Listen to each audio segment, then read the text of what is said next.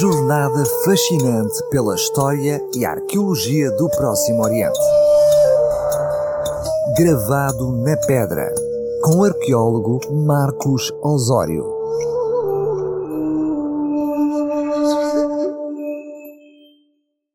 Bem-vindo a este espaço de apresentação das mais recentes descobertas arqueológicas oriundas da Terra Santa aqui na sua rádio. Em dezembro de 2022, o canal oficial da Autoridade Israelita das Antiguidades anunciou que foi escavado em Israel, na região de Shefelá, a 50 km de Jerusalém, uma câmara sepulcral com dois mil anos, sendo um dos mais impressionantes espaços funerários judaicos descobertos em Israel. O túmulo era definido por um pátio e uma caverna com várias câmaras funerárias, com nichos escavados na rocha, havendo também diversos ossários partidos dispersos pelo local. Estes ossários, que voltaremos a falar neles noutra ocasião, são caixas de pedra de pequena dimensão, onde eram guardados os ossos de cada membro falecido da família, segundo o costume de sepultamento judaico. A necrópole foi detectada há 40 anos por saqueadores de antiguidades que a violaram em busca de tesouros. Naquela época, acabou por sofrer escavações arqueológicas de emergência em pontos específicos para avaliar os estragos, mas somente com as novas sondagens realizadas no final de 2022 se obtiveram resultados surpreendentes.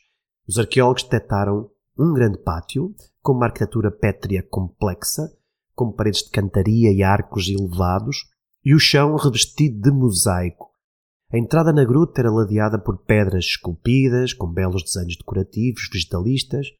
Geralmente, nestes túmulos, o pátio que conduz ao interior das câmaras funerárias é escavado na rocha e este não é feito em cantaria, o que mostra um requinte e uns meios financeiros pouco usuais que atestam que a tumba pertencia a uma família judaica com grandes posses económicas que investiu na preparação do seu futuro espaço sepulcral. O costume judaico de sepultamento primário em grutas e sepulcros abertos na rocha é bem conhecido. A própria tumba de José de Arimateia, onde é descrito que foi sepultado Jesus Cristo, seria uma caverna deste tipo, com a entrada fechada por uma grande laje de pedra. Agora, o mais surpreendente deste achado é que os investigadores concluem que a caverna acabou por se transformar, mais tarde, numa capela cristã dedicada a Salomé, uma personagem citada pontualmente nos evangelhos canónicos e nos escritos apócrifos. Os arqueólogos chegaram a esta conclusão com base nas dezenas de cruzes e grafitos antigos existentes nas paredes da caverna, gravados durante os períodos bizantino e islâmico inicial, isto é, entre os séculos IV e IX depois de Cristo. Entre eles surgem as palavras Salomé, Jesus e outros nomes anónimos escritos por peregrinos. A inscrição mais importante até está redigida em grego e diz: dedicado à Santa Salomé por Zacaria Benquerelis. Esta Salomé aqui venerada é uma figura misteriosa, segundo os historiadores. Em primeiro lugar, o nome Salomé, que em hebraico deriva de Shalom, isto é, a pacífica, era muito apreciado no período do Segundo Templo, sobretudo entre as famílias nobres das dinastias Asmoniana e Herodiana. Lembram-se da dançarina que pediu a cabeça de João Batista ao rei Herodes, que também se chamava Salomé? Mas há outra Salomé, que aparece brevemente citada no Evangelho de Marcos, frequentemente identificada como a mãe dos discípulos Tiago e João.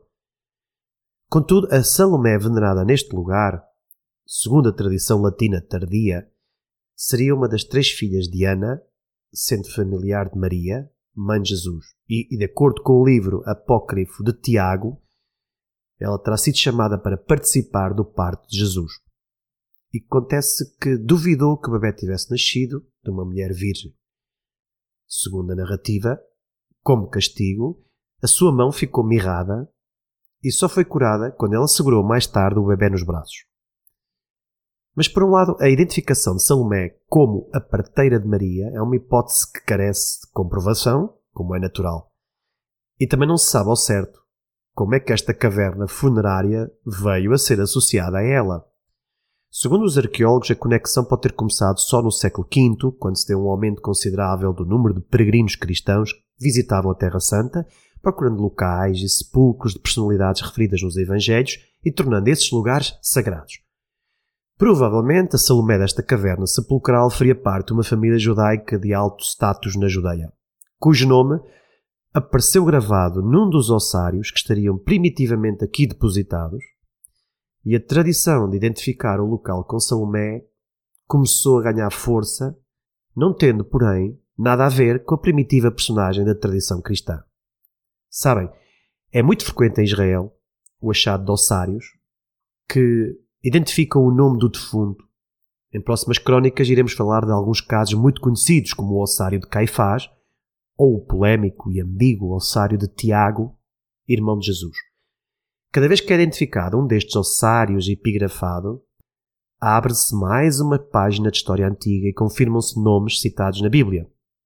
Mas atenção, estas epígrafes funerárias são muito lacónicas e quando apresentam nomes conhecidos de narrativa bíblica suscitam logo interesse, não só nos tempos atuais de mediatismo arqueológico, mas também naqueles tempos de culto paleocristão. Contudo, as pessoas esquecem-se que os nomes dos homens e das mulheres citados nos textos sagrados do cânon ou nos livros apócrifos repetiam-se frequentemente naqueles tempos. Nomes como Tiago, João, Mateus, Maria, por exemplo, eram recorrentes e haveria centenas de cidadãos apelidados por eles no tempo de Cristo. O que é certo é que a veneração da caverna de Salomé continuou nos períodos bizantino até à conquista muçulmana, pelo facto de que algumas das inscrições das paredes do local venerado estão mesmo escritas em árabe, ao mesmo tempo que os crentes cristãos continuavam a fazer peregrinação ao local. As escavações arqueológicas realizadas no pátio revelaram curiosamente uma fiada de pequenas lojas onde se vendiam ou alugavam lamparinas de cerâmica.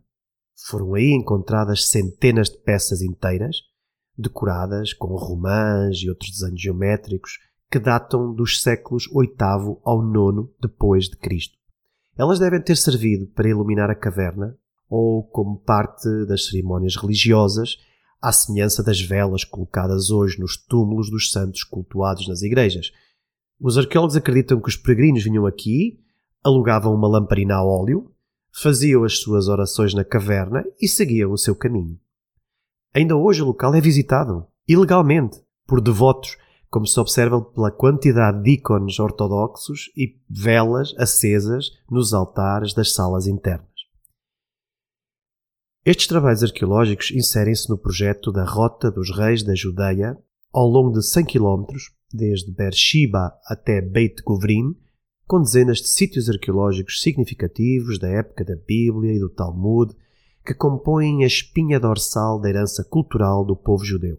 De acordo com o diretor da Autoridade de Antiguidades de Israel, assim que as obras de restauro e reabilitação forem concluídas, o pátio e a caverna serão abertos ao público, permitindo que um número maior de pessoas experimente o local com segurança.